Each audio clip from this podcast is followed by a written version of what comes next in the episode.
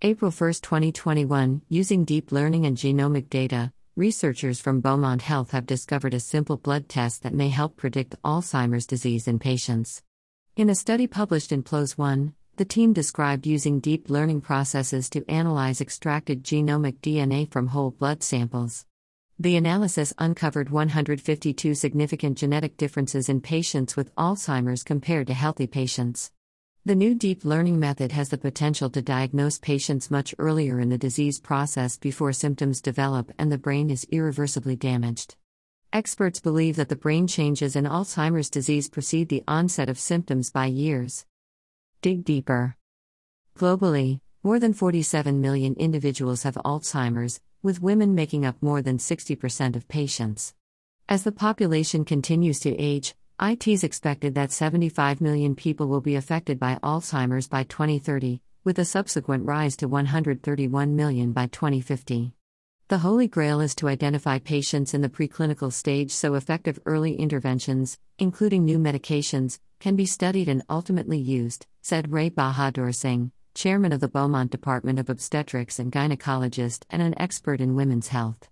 That's why we are excited about the results of this research. Most patients with Alzheimer's aren't diagnosed until later stages of the disease when the brain has already suffered irreversible damage.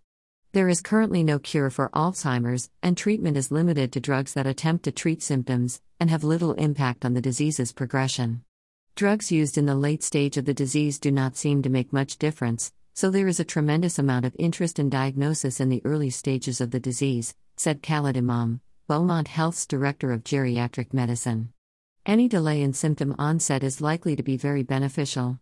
Also, a spinal tap or MRI can identify the start of the disease. But that is invasive and slash or expensive. And you cannot do a spinal tap on everyone over age 65. So, blood is thought to be a desirable way of approaching this. And it would be relatively cheap and minimally invasive as compared to an MRI or spinal tap. In the analysis, researchers compared blood samples from 24 Alzheimer's patients and 24 cognitively healthy patients. The team analyzed white blood cells in the blood samples and compared biomarkers to see if they had been generally affected in patients with Alzheimer's disease.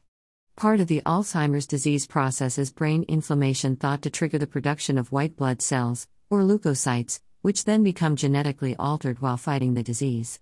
Researchers looked for telling genetic markers, or methylation marks, an important chemical modification of genes leading to altered gene function that indicates the disease process has started.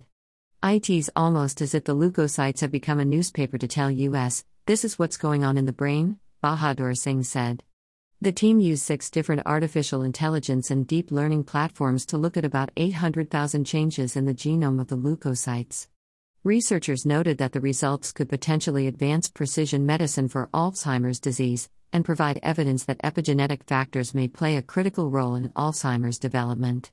Going forward, the group will aim to organize a much larger study to replicate the study's initial findings over the next year or so. What the results said to us is there are significant changes in accessible blood cells that we can use possibly to detect Alzheimer's, Bahado-Singh said.